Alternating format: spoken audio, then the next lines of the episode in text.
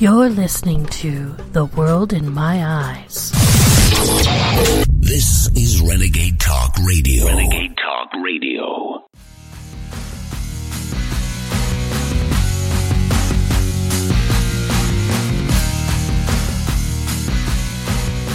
Hello, Renegade Nation Atlanta, and welcome to another episode of The World in My Eyes, where I get the chance to share what all the crazy little voices in my head are saying on a regular basis. And we've spent such a great deal of time getting so very intimate with each other, but in case you might be new, I am the naughty mistress with the mostest, the melodic goddess, and the deviant diva, naughty Nicole Delacroix. Before we jump into today's topic, though, I do want to remind all you naughty little listeners out there that the Renegade Talk Radio Network is growing by leaps and bounds every single day. We've got a brand new website, so make sure you've got it bookmarked and check out all the fascinating and provocative shows on our website. Don't forget, we've got great talk radio on its way to you, so make sure that you're checking back in with us daily because guess what? You don't want to miss what's coming up next. And hey, are you a budding podcaster yourself? Do you think you have the stones to join the Renegade Talk Radio Network? Well, then head on over to the website and sign up to show Richie what you got. No dick pics, please. Richie will show you how to do things right, and guess what? If you've got the right stuff, and plenty of stones, we'll put you on Renegade. And if you're in the mood for some hot ass tunes, then don't forget Sky Pilot Radio playing the best goddamn music of all time. All right, my darlings, let's jump into today's topic. And on today's episode of The World in My Eyes, we are going to be talking about the Golden Globes, the hashtag MeToo movement, and the Time's Up movement. But before we jump into these juicy little tidbits, I do need to apologize to you, my lovely Renegade Nation. I have been very, very sick. And this is actually the first time in about six weeks that I've actually been able to speak properly. Yes, I did have to down an entire fifth of Gentleman Jack just so that I would have a voice for you. But even though I'm still sick, I wanted to come on air and thank you for all of your kind emails and thoughts that you've been sending my way. And on that note, if you're sick with the flu, cold, Ebola, the plague, whatever the fuck you have, then please, by all means, do the rest of us a favor and stay the fuck home. I've had three go rounds with these inconsiderate plague victims, and I'm seriously just tired of being the only one that has sense enough to wear a hazmat suit when I'm sick. So seriously, if you've got the fucking plague, stay home. I'm tired of being sick. All right. So back to the real reason that I've drank myself stupid so that I would have a voice for you. Sexual harassment. Yeah, I know. I joke a lot about it. And you know what? That's my fucking job. It's my job to try and entertain you. But it's time that we, Renegade Nation, have a serious fucking discussion about all the bullshit that's been going on lately. Now, throughout 2017, revelation after revelation of alleged sexual harassment and misconduct was reported. From Harvey Weinstein, Matt Lauer, Charlie Rose, Kevin Spacey, and what seems like too many to name, where we started to expose what many women already know. Men with power will use it to intimidate women, boost or derail those women's careers, and satisfy their own enormous egos and tiny dicks. But somewhere, lost in all the titillating and disgusting stories of naked old men like Charlie Rose prancing around with open bathrobes, or door locks that can be triggered from an office desk, is the real definition of sexual harassment. When sexual harassment occurs in the workplace, it isn't just demeaning. It's a form of discrimination, and it's outlawed by the 1964 Civil Rights Act. That's right, 1964 people! That law it's supposed to protect, or, well, it should be protecting, minorities of all kinds from being treated unfairly or unequally. You never stop to think that women might be a minority? Yeah, well, surprise! Sexual harassment in the form of paying lower wages and blocking career advancement is nothing more than a way to perpetuate economic inequality. It is no different from discrimination on the basis of race, religion, color, or national origin. It is the product of a mindset among those in power that women are less valuable than men, that they are mainly valued for their physical attributes, their ability to produce children, and not their accomplishments in the workplace.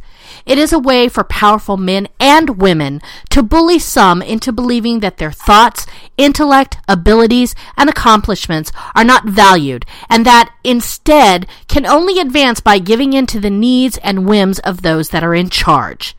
And it comes in so many forms, from the subtle comment about your legs when you're trying to present a new idea, to jokes about hand jobs, to, as Matt Lauer allegedly did, locking you in the office and demanding sex.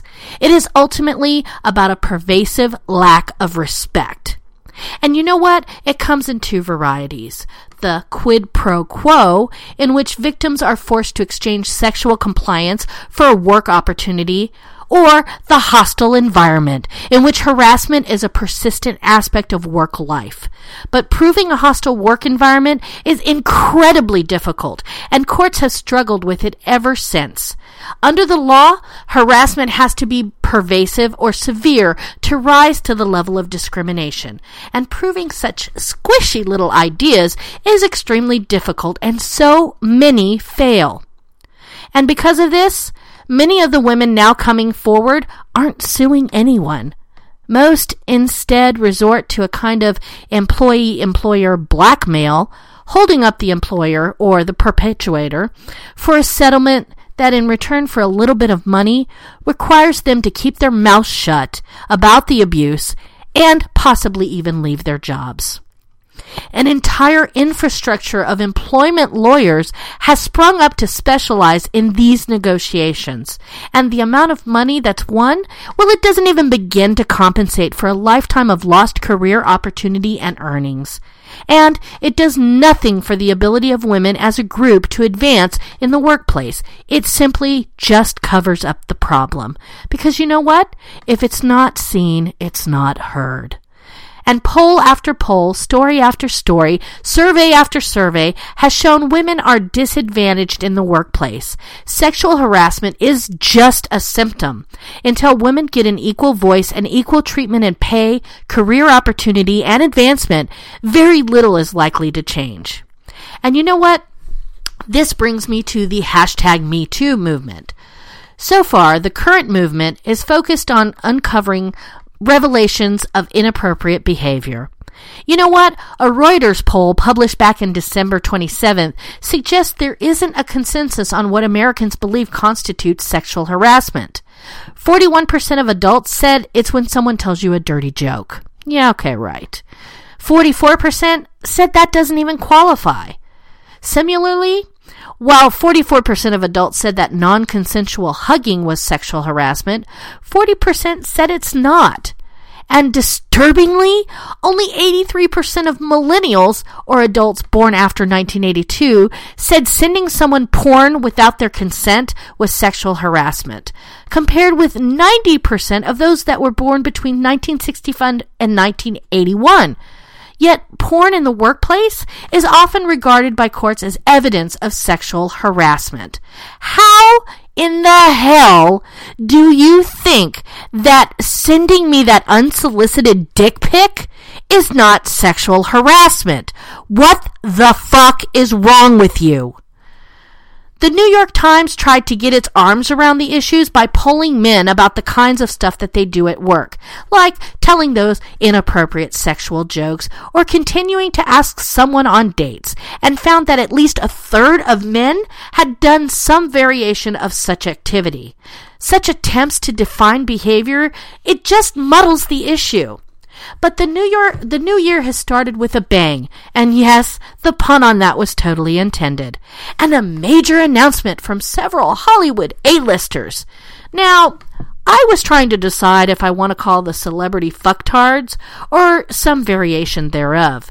But because they have taken the stupidity and failure to grasp what is really going on, I, Nicole Delacroix, have invented a new word to describe the celebrity machine that tries and fails to grasp what everyday people think. My new term, my friends, is celebutards. These narcissistic, ignorant, out of touch failures at life think that wearing black to some fucking event that nobody cares about somehow is going to help a woman who has lost her job because she stood up to some power hungry man? The fuck is wrong with you people? Truth is, when I heard all the celebutards were going to be wearing black, the first thing that popped into my head was, is this their way of making up for not nominating anybody that actually is black? This movement couldn't possibly be more of an absolute failure.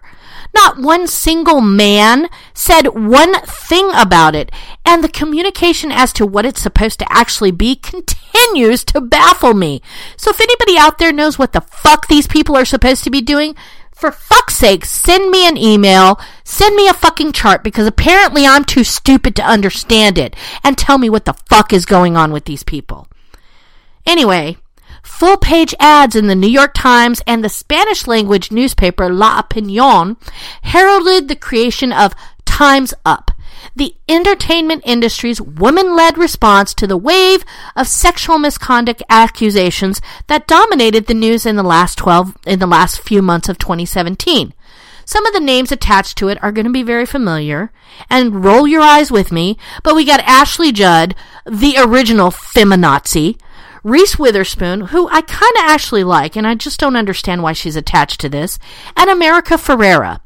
Some people like Shonda Rhimes, Eva Longoria, and Rashida Jones have long been vocal advocates for gender and racial equality in Hollywood. And Time's Up is the first attempt in the industry to channel the know-how, connections, and social capital of all these women.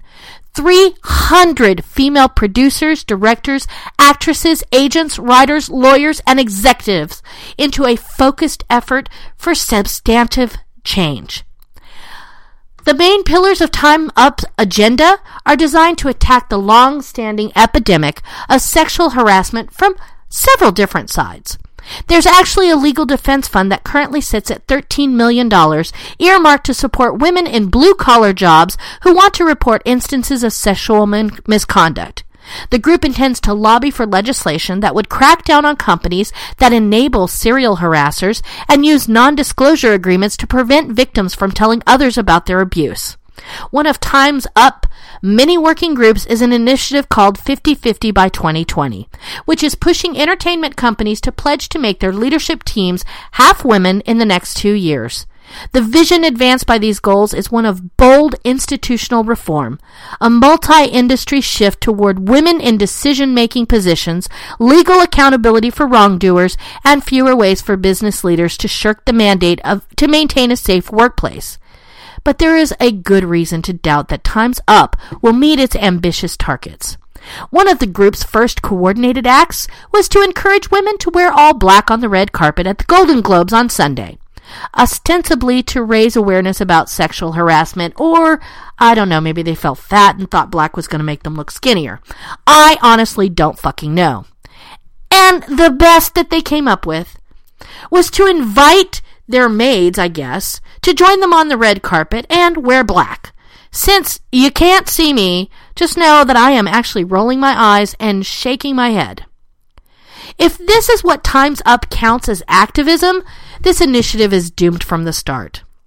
Let me just point out a few things that maybe you ladies just didn't think of.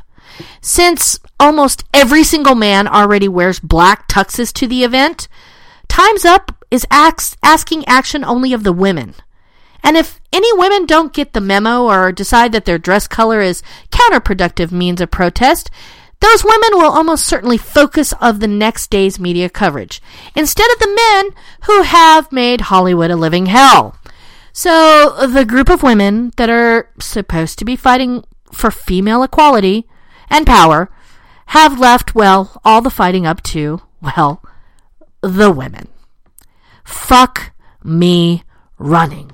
What the fuck is wrong with you people? The women who do wear black will earn applause for doing absolutely nothing to combat sexual harassment or abuse. And this sad, narcissistic viewpoint can only be best summed up by the idiotic comment given by Eva Longoria to the New York Times about the protest. And I quote, this is a moment of solidarity, not a fashion moment. For years, we've sold these award shows as women with our gowns and colors and our beautiful faces and our glamour. This time, the industry can't expect us to go up and twirl around. Okay. If the moment is not about fashion and twirling in pretty dresses, why did Time's Up confine its first public protest to the color of the gowns on women's bodies? Huh? Answer me that. Oh, and did anybody else notice that in that quote, Eva Longoria noted our beautiful faces and our glamour? Way to gut punch the regular women of the world, Eva. Fucking idiot. To live up to its mission, Time's Up will have to prove that it is somehow uniquely able to fight sexual discrimination and abuse, that it has something to add to the generations of expertise amassed by the non-famous activists and unglamorous organizations who have committed themselves to this kind of work. It makes sense to enlist bold-faced names to fight harassment in an industry that employs them. But there's nothing to suggest that the group will succeed where others have failed at, oh, I don't know, legislative legislative reform? Movements for gender equality need many things. Money is probably number one on that list, with more working groups near the bottom.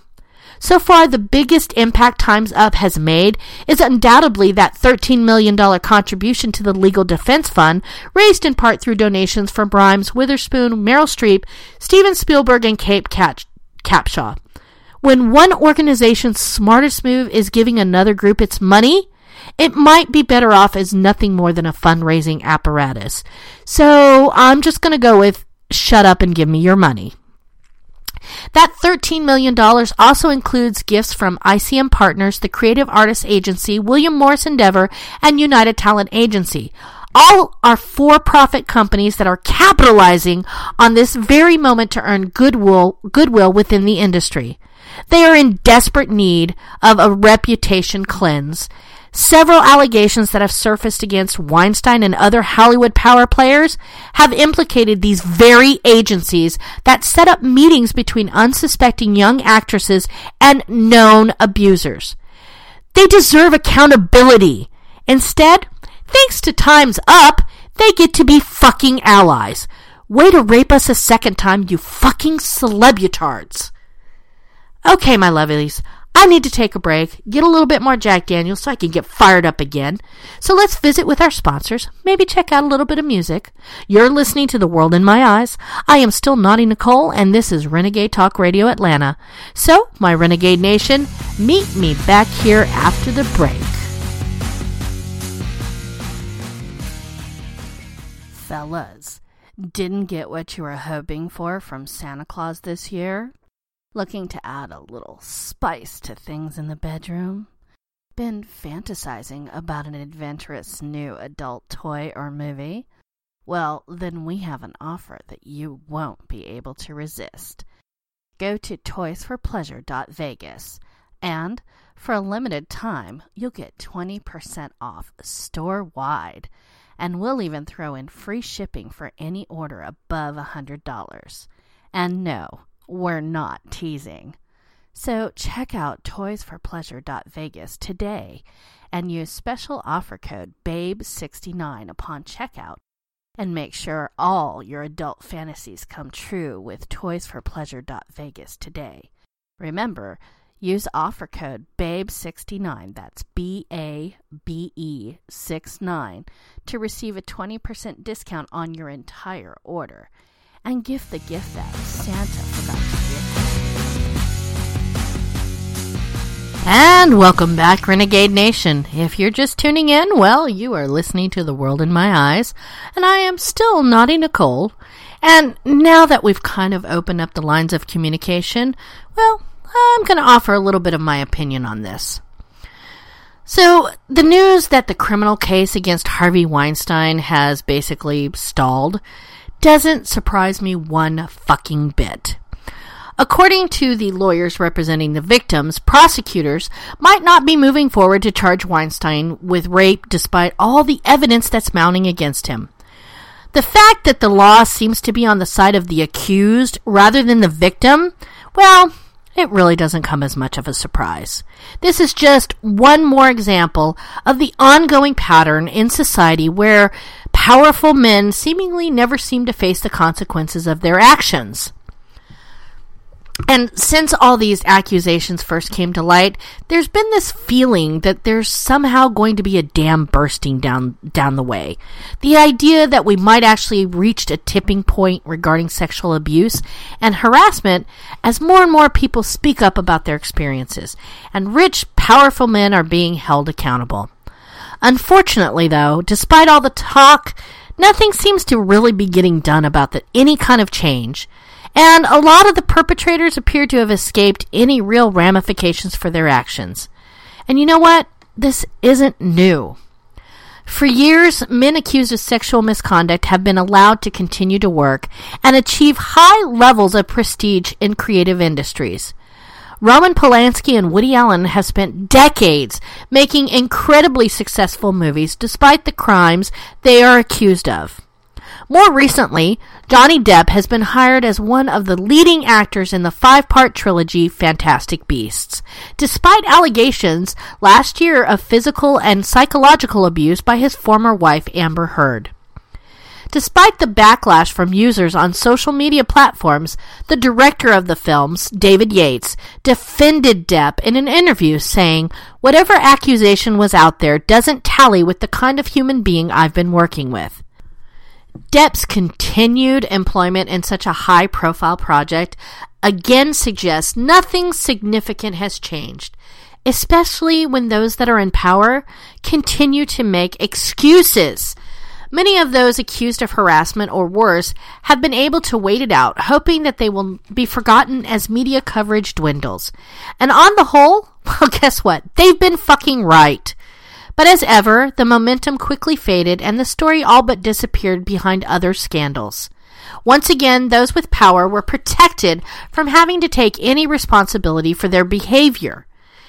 This doesn't appear to be approving either, with people growing increasingly uncomfortable with the impact that the scandal may have on them, support for victims who came forward is dwindling. Even Lena Dunham, the original feminazi, if there ever was one, chose to publicly defend her male coworker when he was accused of sexual assault, further promoting the narrative that women lie about being victims and we should question their stories.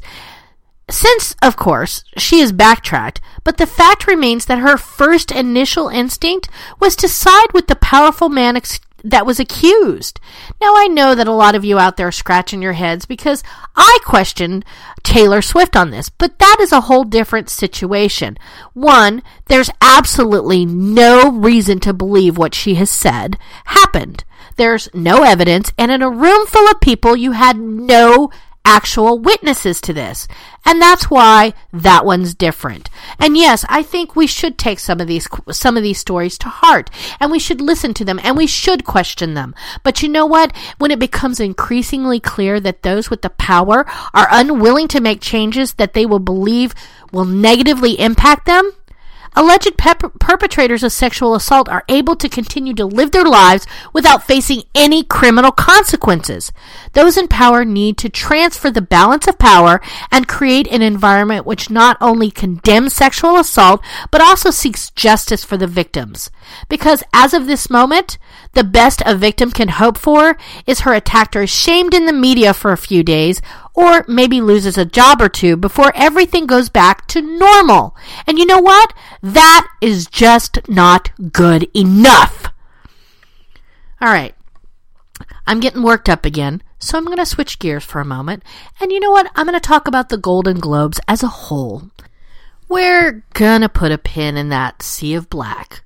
Well, dresses, that is, not people. And maybe talk about a few of some of the other talking points from the Golden Globes. So, of course, we have the hashtag MeToo movement. Before the event took place, word spread that actors protesting the recent spate of sexual assault allegations would be wearing all black at the ceremony. Sure enough, the majority of actors took to the stage dressed head to toe in dark clothing, standing in support of each other. In fact, I thought I was at a Cure concert. During the ceremony itself, Reese Witherspoon, Nicole Kidman, Laura Dern, Greta Gerwig, and many more women spoke at length about the industry's responsibility to put sexual assault and misconduct firmly in the past. Of course, not one single male actor said anything about that, but hey, that's not my business, right? So let's move on to Oprah's speech. Well, the hashtag MeToo hoopla culminated in Oprah's speech while accepting the Cecil B. DeMille Award. The world renowned personality and actor called the honor the greatest thing ever, going on to talk about sexism, Rosa Parks, and the late civil rights icon Recy Taylor. She said, and I quote, It is not lost on me that at this moment there is some little girl watching as I become the first black woman to be given the same award. It is an honor and it is a privilege to share the evening with all of them. Now, I'm going to admit that there were moments in Oprah's speech that made me tear up and even inspired me. But there was just so much. Well, you guys listen to it and you tell me what you think. Mostly because I'm not stupid enough to shade Oprah because she'll cut a bitch. And I ain't kidding. And I'm scared. Oh, and speaking of shade, how about Natalie Portman's shade?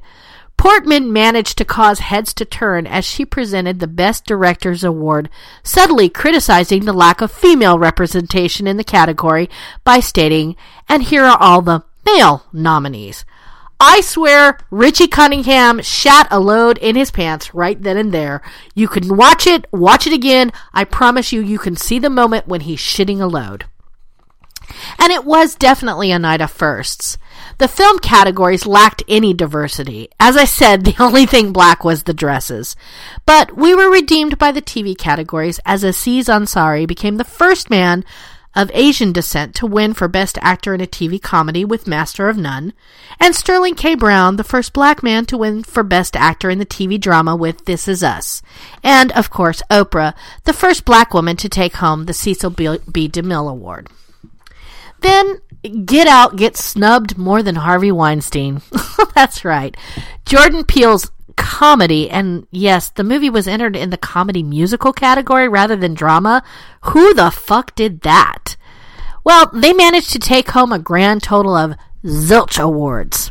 Despite, despite being the favorite to win, Get Out was beaten by Lady Bird for Best Picture, and British actor Daniel Kaluuya managed to lose to James Franco in the Best Actor category. Really? What? And who the fuck said that was a comedy? I thought it was a horror movie. Alright, whatever. Let's talk about Big Little Lies and Three Billboards. The evening's biggest winners were the TV shows Big Little Lies and the drama Three Billboards Outside Ebbing, Missouri, both scooping up four awards. For Three Billboards, Frances McDormand, who I adore, took home the Best Actress in a Drama Award. Co-star Sam Rockwell, who is hot, winning Best Supporting Actor. He could support me anytime and Martin McDonagh winning Best Screenplay, and the movie named Best Picture. Big Little Lies, on the other hand, was named Best Limited Series with Nicole Kidman, Laura Dern, and Alexander Skarsgård, another, all winning for their roles. And then Seth Meyers made everybody in the room gasp. Hopefully you caught this. If you didn't, seriously, YouTube it because it's awesome. The Golden Globes kicked off with a monologue from host Seth Meyers, who immediately decided he wanted to talk about the disgraced Hollywood producer Harvey Weinstein. Oh, oh, oh. Meyers decided to address, uh, as he said, the elephant not in the room, saying Harvey Weinstein isn't in the room tonight. Don't worry.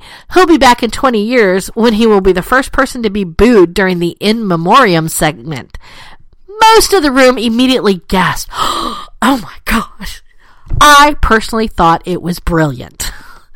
Then, of course, we got some honorable mentions. Tommy Wiseau trying to take over James Franco's speech. What the fuck? Are you trying to Kanye James Franco? What the fuck, dude? Hugh Jackman seemed completely baffled by Franco's speech, and Tom Hanks was out serving cocktails to other nominees. Okay, Tom Hanks, I love you, but seriously, what were you doing? And the 101 year old Kirk Douglas making his appearance, seriously, I thought somebody was wheeling out the Crypt Keeper, which made me start to think, where the hell is Michael Douglas? And I started to have that whole Batman and me are not in the room moment. Seriously, what's going on there? So normally I do try to end on a cheery note, but this is not really a cheerful subject, so I thought I would wrap things up by asking what the experts think needs to be done for sexual harassment. And lucky for me, I didn't have to do any fucking work for this, because Fortune Magazine already asked them. So, thank you Fortune Magazine, I'm gonna share this. So they asked Tarana Burke, who's the originator of the Me Too movement, and she said, one actionable step is for folks to be accountable, not just the perpetrator, but the bystanders. Men and women who see harassment in action should one, let the victim know they are supported. This doesn't have to be a big grandiose gesture, but some show of support. And two, do not tolerate it. Then we asked Shaunna Thomas, who's the co founder and co executive director of Women's Advocacy advocacy group director of Ultraviolet called for more Harvey Weinstein esque moments. The actionable next step is continuing to expose and hold accountable more Harvey Weinsteins in different industries. And that includes men speaking out against other men, not just survivors of harassment and assault. As we see more accountability, more women will feel comfortable coming forward, and there will be a shift of power away from men who have been getting away with harassment for so long with impunity. Instead of instances of assault and harassment being enabled and buried in silence, there will be consequences, and that will change future actions. Then the great Elizabeth Owens Bill, General Counsel of the Society for Human Resource Management, cited the need for strong, comprehensive anti harassment and anti retaliation policies and training in employment settings, but said that alone is not enough. Organizational leaders must actively embody a company's commitment to combating harassment, and that requires concerns raised by employees, whatever those concerns may be, will be addressed objectively, that appropriate steps will be taken whenever a concern is reported, even if that means that no disciplinary action is warranted given the per- particular circumstances, and that the organization has zero tolerance for unlawful retaliation. This culture of respect and reporting not only would help prevent full blown harassment, but it would also likely prevent the precursors to harassment, incivility, and disrespect. You go, Elizabeth. Meanwhile, Janine Yancey, founder of the CEO of Emtrain, they offer compliance training courses, says corporations shouldn't oversee their own employees' complaints of unwanted sexual advances. You go, Janine. After all, internal advisors are there to protect the company. Rather, she says she sees the need for an outside public website that moves beyond the type of hotlines that the employers currently con- control, where workers can anonymously report workplace incidents to a neutral third party with subject matter expertise who could identify red flag issues and bring them to the employer for action. It would serve as a middle ground between employees staying quiet about such complaints and employees going nuclear with a legal action or public shaming on the internet or through news channels that automatically puts companies in the defense. I agree, Janine. I think there should be a third party that's in charge of those things. Then we have Lauren Leader Chivée. She's the co-founder and CEO of All In Together. It's a national women's group advocating for women's political, civic, and professional leadership, and she had the similar recommendations to take the education of sexual harassment claims out of the hands of employers. In addition to calling on businesses to end the secrecy surrounding workplace harassment settlements, she wants them to appoint an outside independent person to investigate claims of harassment so it's outside outside the chain of corporate command. Every woman who wrote hashtag MeToo should ask their employer to consider changes like these to their policies on this issue. And I agree, Lauren. Leigh Gilmore, a women's and gender studies professor at Wellesley College and author of Tainted Witness Why We Doubt What Women Say About Their Lives, says society must recognize the chronic, everyday quality of sexual abuse in women's lives as a workplace issue and a public health issue. One way for employers to do that? Well, when workplaces do health and safety surveys, they must collect data about sexual harassment and abuse. They can then assess the level of the problem, even when women do not feel safe to speak out, and take appropriate action. And last but not least, Interestingly enough, the United States Equal Employment Opportunity Commission, or the EEOC, took on this question in a report published in June of last year, surprisingly, well before the recent string of sexual harassment scandals. It contained the counterintuitive suggestion that managers be rewarded, at least initially, for an increase in sexual harassment complaints in their divisions, since such an uptick would indicate that they were fostering environments in which employees trusted the system. I'll say there are some pretty good ideas in there. How come none of these people were invited to the Golden Globes? Ah, that's right because they're actually addressing problems instead of dressing for them. And with that, we've come to the end of my episode, and I thank you for joining me today, especially since I've been MIA and I've missed you, my darlings. I hope you take some time to reach out to me because I would love to hear from you. You can find me at my website, www nicole-delacroix.com, on Twitter at, at Nicole Delacroix, or via email at naughtynicole renegade talk at gmail.com. No spaces. And on that note, that's all the time we have for today. I do want to thank you for joining me here on Renegade Talk Radio Atlanta, and don't forget to tune in next time. And remember this no is a complete sentence, it doesn't require justification or explanation. Until then, well, see you next time, my precious little heathens. We don't sugarcoat shit. This is Renegade Talk Radio. Renegade Talk Radio.